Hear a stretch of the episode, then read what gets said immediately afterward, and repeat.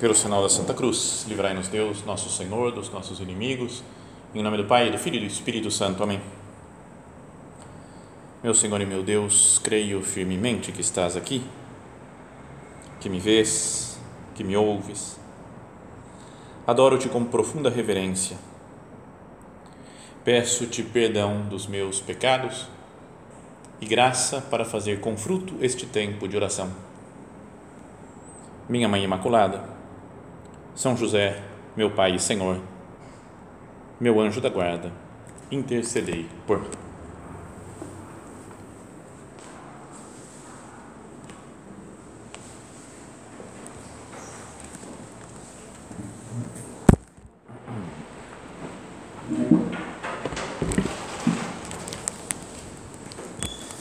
Vamos continuar nessa série de meditações né, que nós estamos tendo sobre a Via Sacra né, procurar seguir os ensinamentos de São José Maria sobre as estações da Via Sacra, para que cada um de nós vá procure ir acompanhando o nosso Senhor né, por esse caminho hum, final da sua vida né, que levou à morte. Então, estamos na quinta estação, que fala que Simão, né, de Cirene, ajuda Jesus a carregar a cruz. E assim escreve né, o nosso Padre: Jesus está extenuado seus passos tornam-se mais e mais trôpegos e a soldadesca tem pressa em acabar. É, talvez já ia ser um dia de, de festa né, para os judeus, então talvez fosse feriado lá para os romanos também, que estavam levando Jesus para ser crucificado. A coisa começa a demorar, porque tem muita gente, muita grande multidão, então Jesus vai devagar, não tem forças para carregar a cruz quase. Então eles falam, vamos acabar logo esse negócio? Pega um cara que estava passando por lá, né? De modo que, quando saem pela porta judiciária, requisitam um homem que vinha de uma granja, chamado Simão de Cirene, pai de Alexandre e de Rufo, e forçam-no a levar a cruz de Jesus. Então, e assim vem, aparece esse personagem né, que é super conhecido, né, que se fala muito dele, até quando se vai falar da paixão de Cristo, que é Simão Sirineu né? Se fala até de fazer, eu quero ser o sirineu de Jesus, né? ou o meu sirineu, como alguém que me ajuda a carregar a cruz da vida. Esse Simão, falam que ele estava no campo, talvez trabalhando e voltando para casa também, já não querendo saber mais de confusão. Né? Imagina, acabou perto da hora do almoço, está voltando para casa para passar a festa, o feriado com a família. De repente vê a multidão lá no meio de Jerusalém talvez de curioso, foi dar uma olhada para ver o que estava acontecendo. E um soldado olha para ele e fala: Você, vem, vem para cá. Ele fala: Não, não, não tem nada a ver, que não, nem conheço esse cara. Vem ajudar, vem aqui. E carrega, carrega a cruz para esse homem que ele não vai aguentar. Então ele se encontra com Cristo, talvez não conhecesse antes, né? se encontra com Cristo no momento da cruz. E isso daí já é uma imagem de, de toda a nossa vida é um personagem muito interessante porque ele representa todos nós. Lembra quando Jesus fala: quem quiser ser meu discípulo, negue-se a si mesmo, tome a sua cruz e me siga. Então, Simão de Sirene fez isso. Ele carregou a cruz de Jesus. A gente quer que a nossa cruz seja a cruz de Cristo. Né, todos os conselhos espirituais que se falam sobre, ao, meditar, ao pensar no sofrimento, a gente fala, é preciso carregar a nossa cruz como se fosse a cruz de Jesus. Estamos caminhando com Cristo, ajudando a que Ele carregue a cruz. Então, isso é o que faz o Simão de Sirene. Parecia uma desgraça na hora. Imagina, você está chegando em casa, sextou, ele tinha até postado nas redes sociais, antes estava indo embora do campo, ele falou, sextou, uma foto, uma, ele com uma cerveja assim, né? Falou, beleza, agora só vou curtir em casa, e de repente, soldados romanos o pegam e mandam carregar a cruz de Cristo, uma desgraça, né, falou, cara, acabou com o meu fim de semana, pô, vai saber quanto tempo vai demorar, pô, vai que acham que eu sou amigo do cara aqui que está sendo condenado à morte, não tem nada a ver, não tem nada a ver, nem conheço ele, pode ter pensado, tudo isso logo no começo, né? quando começa a carregar a cruz.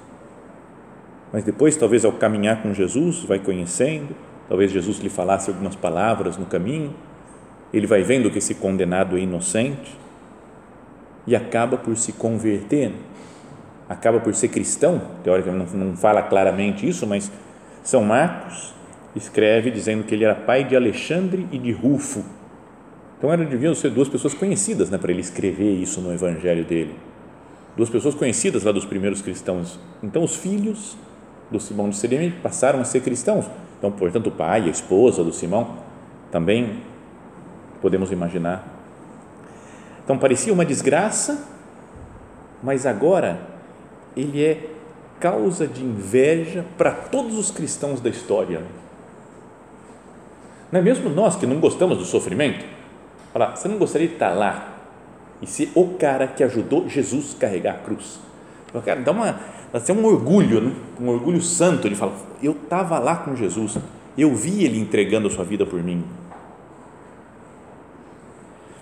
O nosso padre continua falando no conjunto da paixão. É bem pouco que representa essa ajuda. Né? Tinha flagelado, estava carregando os pesos do pecado dos pecados da humanidade inteira. Não tinha sido curado de espinhos, cuspiram nele à noite, os amigos abandonaram, ele foi traído por, né, pelos apóstolos, abandonado. No conjunto da, da paixão, é bem pouco o que representa essa ajuda. Mas a Jesus basta um sorriso, uma palavra, um gesto, um pouco de amor para derramar copiosamente a sua graça sobre a alma do amigo. Uma coisinha pequena que a gente faça por Jesus ele retribui, ele dá graça. Acho que era Santa Teresa de Jesus que falou um Pai Nosso, né, um pedacinho do Pai Nosso que a gente reze, procurando rezar bem, Deus já dá muitas graças. Se a gente soubesse da quantidade de graças que Deus nos dá cada vez que nós nos dirigimos a Ele, que procuramos, procuramos agradá-lo. Anos mais tarde, os filhos de Simão, já cristãos, serão conhecidos e estimados entre os seus irmãos na fé tudo começou por um encontro inopinado com a cruz. Um encontro fortuito, um encontro que não, não tinha imaginado com a cruz. Então, o nosso padre cita uma passagem lá no finalzinho do livro de, do profeta Isaías. Apresentei-me aos que não perguntavam por mim, acharam-me os que não me procuravam. Cristo faz isso às vezes conosco a gente não está procurando ele, está meio no nosso canto, fazendo nossas coisas, nosso trabalho, e de repente ele aparece. Como o, o Simão, Sirineu, que não estava na dele, né? voltando para casa. E Jesus o chama. Né? Foram os, os, soldados que chamaram, mas no fundo é Deus quem chama. Né? Que queria que ele tivesse essa união próxima com Cristo, marcante para toda a história da igreja. Então São José Maria continua às vezes, a cruz aparece sem a procurarmos. Não é que de vez em quando a gente não espera e vem uma dor, um sofrimento, uma cruz dura, pesada. E se por acaso, perante essa cruz inesperada, e talvez por isso mais escura, o coração manifesta repugnância, não lhe desconsolo. Não fica falando, ah, coitadinho do meu coração que está sofrendo, nossa, não pode sofrer e cheio de uma nobre compaixão, quando os pedir, quando pedir esses consolos, segreda-lhe devagar, como em confidência, coração, coração na cruz, coração na cruz. Então, essas cruzes inesperadas que aparecem na nossa vida, elas têm, têm um sentido. Como essa cruz de Simão de Sirene, que não foi algo sem sentido, algo que, sei lá, aconteceu, né? podia ser qualquer outro e aconteceu com ele, mas foi algo que, preparado por Deus, escolhido por Deus para que ele se encontrasse com Cristo, para que a sua família se convertesse, para que estivéssemos falando dele agora, né? dois mil anos depois. Nunca ele imaginava, saindo do campo lá que ele estava trabalhando, voltando para casa, não é? Quando queria imaginar que ele ia ser uma pessoa conhecido o nome dele, a cidade Sirene, onde ele nasceu, ia ser conhecido ao longo dos séculos. É que a cruz é uma graça de Deus. Às vezes nós nos aproximamos de Deus nesses momentos de cruz. Tem gente que se revolta com a cruz, né, com o sofrimento, com a dor. mas é uma ocasião, uma possibilidade de se encontrar com Cristo, como fez o Simão de Sirene. Contei alguma vez que teve uma época, aí, uns anos atrás, que estava atendendo, né, tinha uma pessoa do Opus Dei, né, uma, uma senhora já velhinha né, do Opus Dei, que estava no hospital, ficou, sei lá, três meses no hospital. Eu morava lá em São Paulo e os vários padres da obra íamos é, revezando, né? cada dia ia um para levar a comunhão para ela, atender a confissão. Né? Então, às vezes estava na UTI, às vezes estava no quarto, voltava para a UTI, né? foram três anos, depois ela faleceu, né? mas. É, então a gente ia lá, então eu fui várias vezes, às vezes ia duas, três vezes por semana no, no hospital, no Hospital das Clínicas. E, e logo que eu cheguei, muita gente via padre lá e pedia para dar, padre, meu, meu marido está morrendo lá, meu pai, não sei o que, dá unção para ele, fala isso. Então, não, quase nunca era só para essa mulher, daí dava unção, atendia outras pessoas que estavam por lá. E, e no, mas no primeiro dia que eu fui, ela estava na UTI, eu ia entrar e aí uma senhora, uma moça passou e falou, ó, oh, meu, meu namorado, ele está aí, ó, na, na, na UTI também, porque ele teve um acidente de moto então, eu acho que ele vai se recuperar, mas o que eu estou gostando é que ele está se convertendo, padre. Ele não era muito de Deus, mas agora, depois do acidente, do perigo de morrer, então agora ele está voltando para Deus. Vai lá falar com ele, porque é assim, né, padre? A gente chega a Deus ou pelo amor ou pela dor.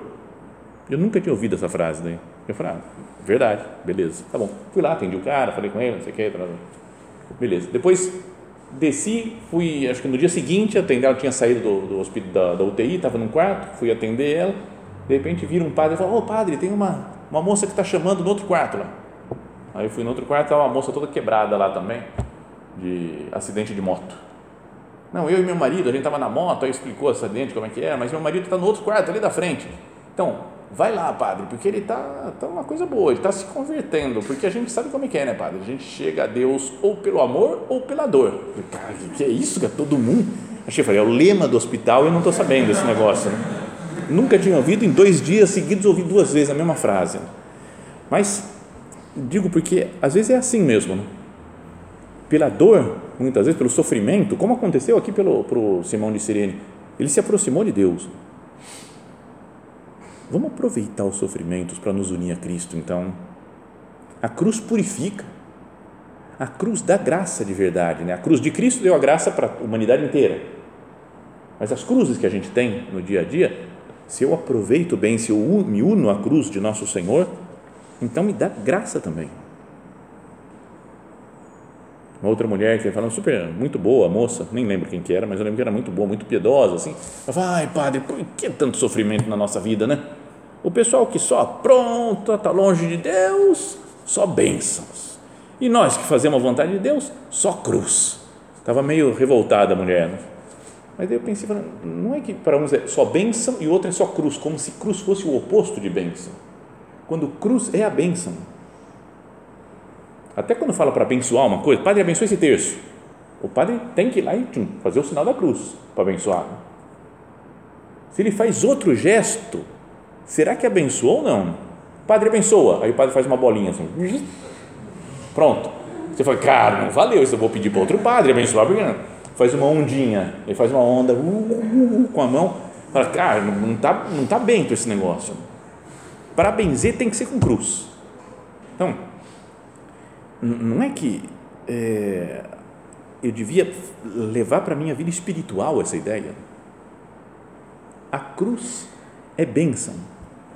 Foi bênção para o Simão de Sirene, que falava que é um personagem que ele representa todos nós, né, que temos que carregar a nossa cruz, que temos que carregar essa cruz como sendo a cruz de Cristo, unir a nossa cruz à cruz de nosso Senhor, que causa inveja a todo mundo. Então, a cruz para ele foi bênção, porque o converteu. Jesus, as cruzes da minha vida estão me convertendo também? Estão sendo bênção, uma oportunidade de me aproximar do Senhor? Ou eu me revolto, me afasto, perco a fé diante dos sofrimentos da minha vida? Então, essa é a quinta estação. Depois, sexta estação, eu acho que é dos comentários que faz São José Maria, para meditar, acho que é dos que eu mais gosto, das estações mais legais. Quer dizer, mas não é, as estações são legais no sentido divertidas, porque são, falam do sofrimento de Jesus. Mas essa daqui é de uma, de uma profundidade especial. Aqui, sexta estação fala: uma piedosa mulher enxuga o rosto de Jesus.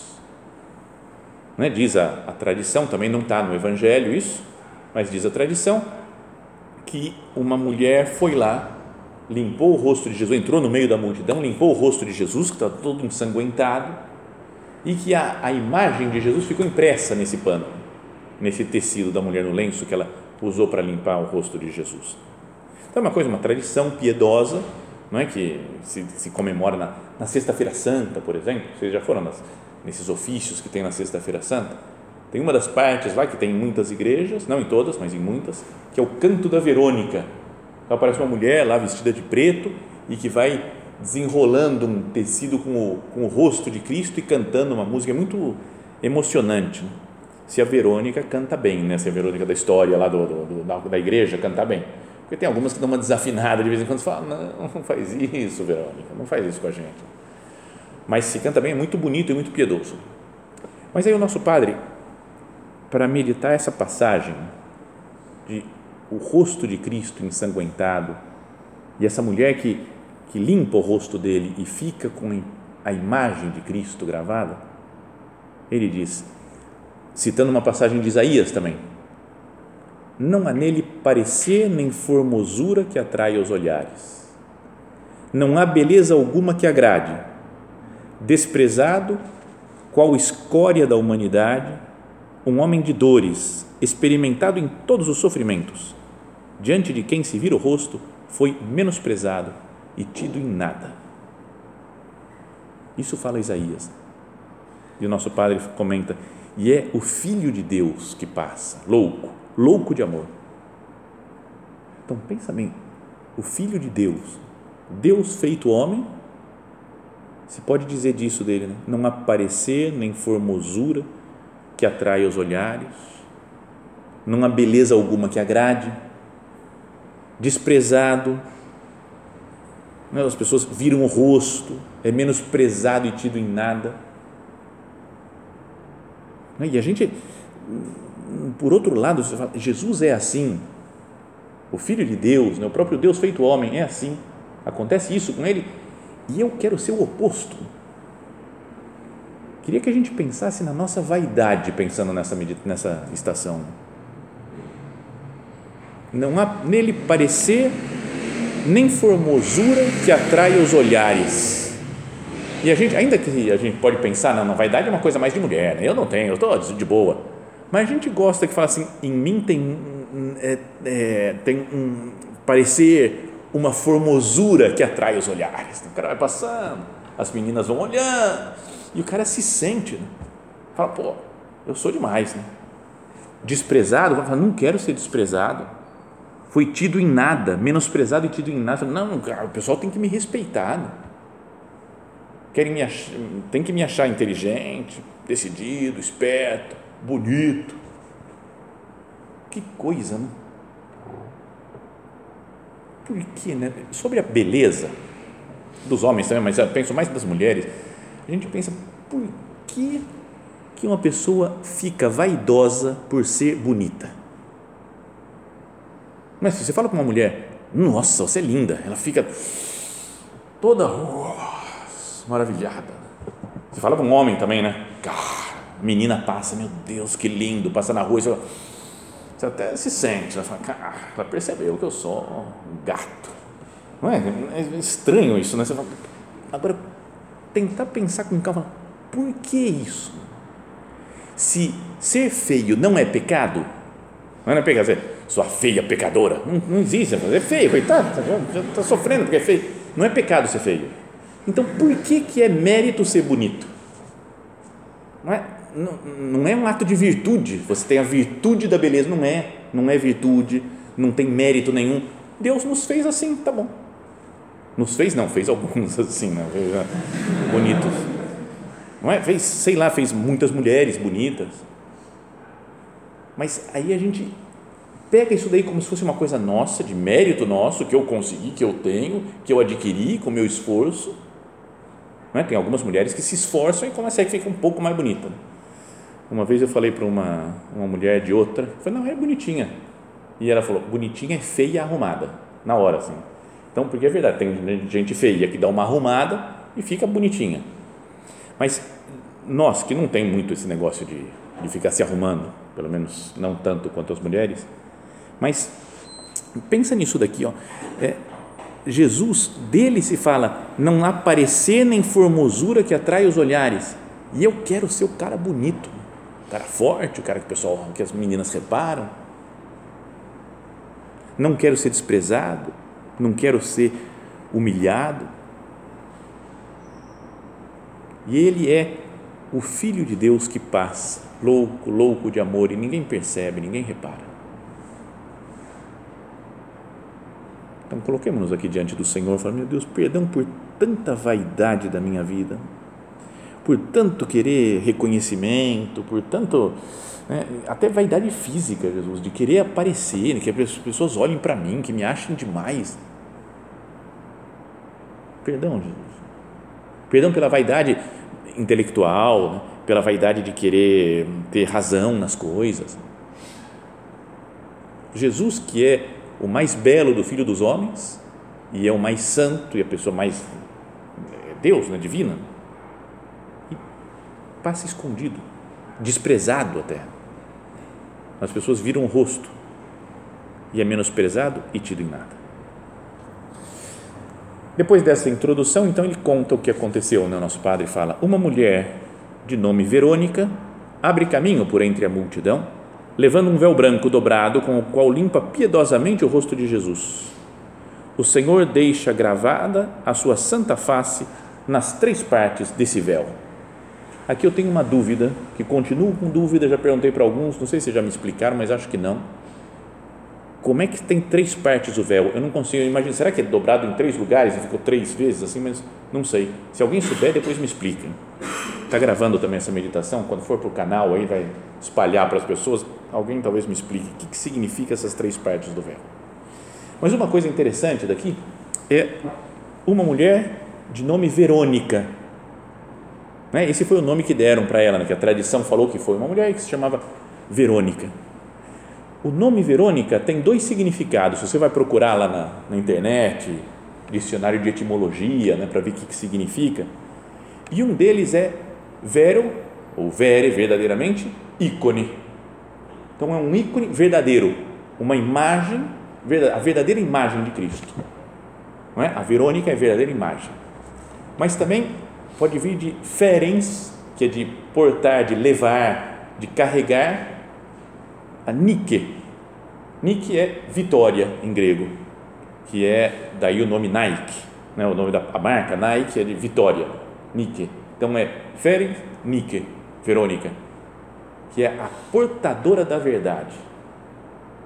Então com essas, só com essas duas etimologias aqui, ó, não sei qual que é a mais exata, mas não dá para meditar bastante coisa. Cada um de nós sendo como que essa Verônica que vai lá consolar Jesus, que vai limpar o rosto de Jesus e depois cada um fica gravado na sua imagem, na sua alma, com o verdadeiro ícone, a verdadeira imagem de Cristo. Então assim eu posso levar a vitória para o mundo inteiro, a vitória da cruz. Esse Cristo sofredor vence. Vero ícone, ferens nike. Nosso Padre continua dizendo: o rosto bem amado de Jesus, que sorrira às crianças e se transfigurara de glória no Tabor, está agora como que oculto pela dor. Mas esta dor é a nossa purificação. Esse suor e esse sangue que embaçam e esfumam as suas feições, a nossa limpeza. É esse sofrimento todo de Cristo é o que nos purifica. Essa dor é a nossa purificação esse suor e esse sangue que embaçam e esfumam as suas feições, a nossa limpeza. E aí no final ele faz uma oração que é muito é muito bonita de fazer própria essa oração e querer colocar em prática. Para Senhor, que eu me decida a arrancar mediante a penitência, a triste máscara que forjei com as minhas misérias. Não é? A gente tem uma outra imagem, a gente não tem o vero ícone, a vera imagem, verdadeira imagem de Cristo. Com as nossas misérias, a gente vai colocando outras máscaras na frente. E fala, meu Deus, eu quero que eu, pela penitência, pelo sacrifício desses dias da quaresma, eu arranque nessa triste máscara que forjei com as minhas misérias. Então, só então, pelo caminho da contemplação e da expiação, né, que é da penitência, do sacrifício, então, contemplando Cristo e fazendo penitência, a minha vida irá copiando fielmente os traços da tua vida e nos iremos parecendo mais e mais contigo. Então, essa é a, a ideia dessa meditação, dessa estação. É por isso que eu falei que acho que é das mais bonitas. No começo fala disso daqui da vaidade, né? que a gente tem muita vaidade, que se preocupa muito com a nossa imagem, e depois o que faz essa mulher, a Verônica, é ir lá limpar o rosto de Cristo, enfrentar as dificuldades e fica com uma verdadeira imagem de Cristo e é portadora da vitória, portanto. Nós, fala o nosso Padre, pelo caminho da contemplação, né? oração, contemplar Cristo, e da expiação, penitência, nós vamos copiando também em nós os traços da vida de Cristo. Vamos sendo nós, Verônica, né? verdadeiro ícone, verdadeira imagem de Cristo e portadores da vitória, porque nos identificamos com Cristo. E aí o nosso padre termina na última frase desse, dessa estação, dizendo: seremos outros Cristos, o próprio Cristo, uma identificação total com Ele. São Paulo falava: todos vós que fostes batizados em Cristo, vos revestistes de Cristo. Santo Agostinho dizia: não sois só cristãos, sois Cristo. Então aqui o nosso padre São José Maria fala: seremos então assim outros Cristos, o próprio Cristo, ipse Christus que é a santidade. Um resumo da santidade é ser outro Cristo. Então a gente estava cheio de vaidade, forjamos uma máscara com as nossas misérias, né, a minha imagem, o meu eu, e queremos, pelo caminho da contemplação e da expiação, limpar, purificar, para ir desenhando os traços de Cristo na nossa vida, para que nós sejamos ipse Christus, o próprio Cristo. Ou seja, que sejamos santos o evangelho da missa de hoje até falava isso, né? perfeitos como o vosso Pai Celestial é perfeito. O que Deus nos pede é a santidade. E a gente vai alcançar a santidade vivendo perto de Cristo, olhando para Ele, contemplando, penitenciando, limpando o seu rosto, como fez essa mulher. Então, que essas passagens aqui da Via Sacra nos ajudem né, a, a, a caminhar em direção de Cristo, que é em direção da santidade nossa Senhora, que estava presente nisso, que pode ter visto essa mulher junto também, foi a que, melhor, mais do que essa mulher até, mais se identificou com seu filho Jesus. Era parecida fisicamente, já devia ser, né? Maria com Jesus, mas mais do que isso, uma semelhança de alma. Que nossa mãe Santa Maria nos ajude também a nos purificar nesse tempo da quaresma para imitarmos melhor Jesus Cristo.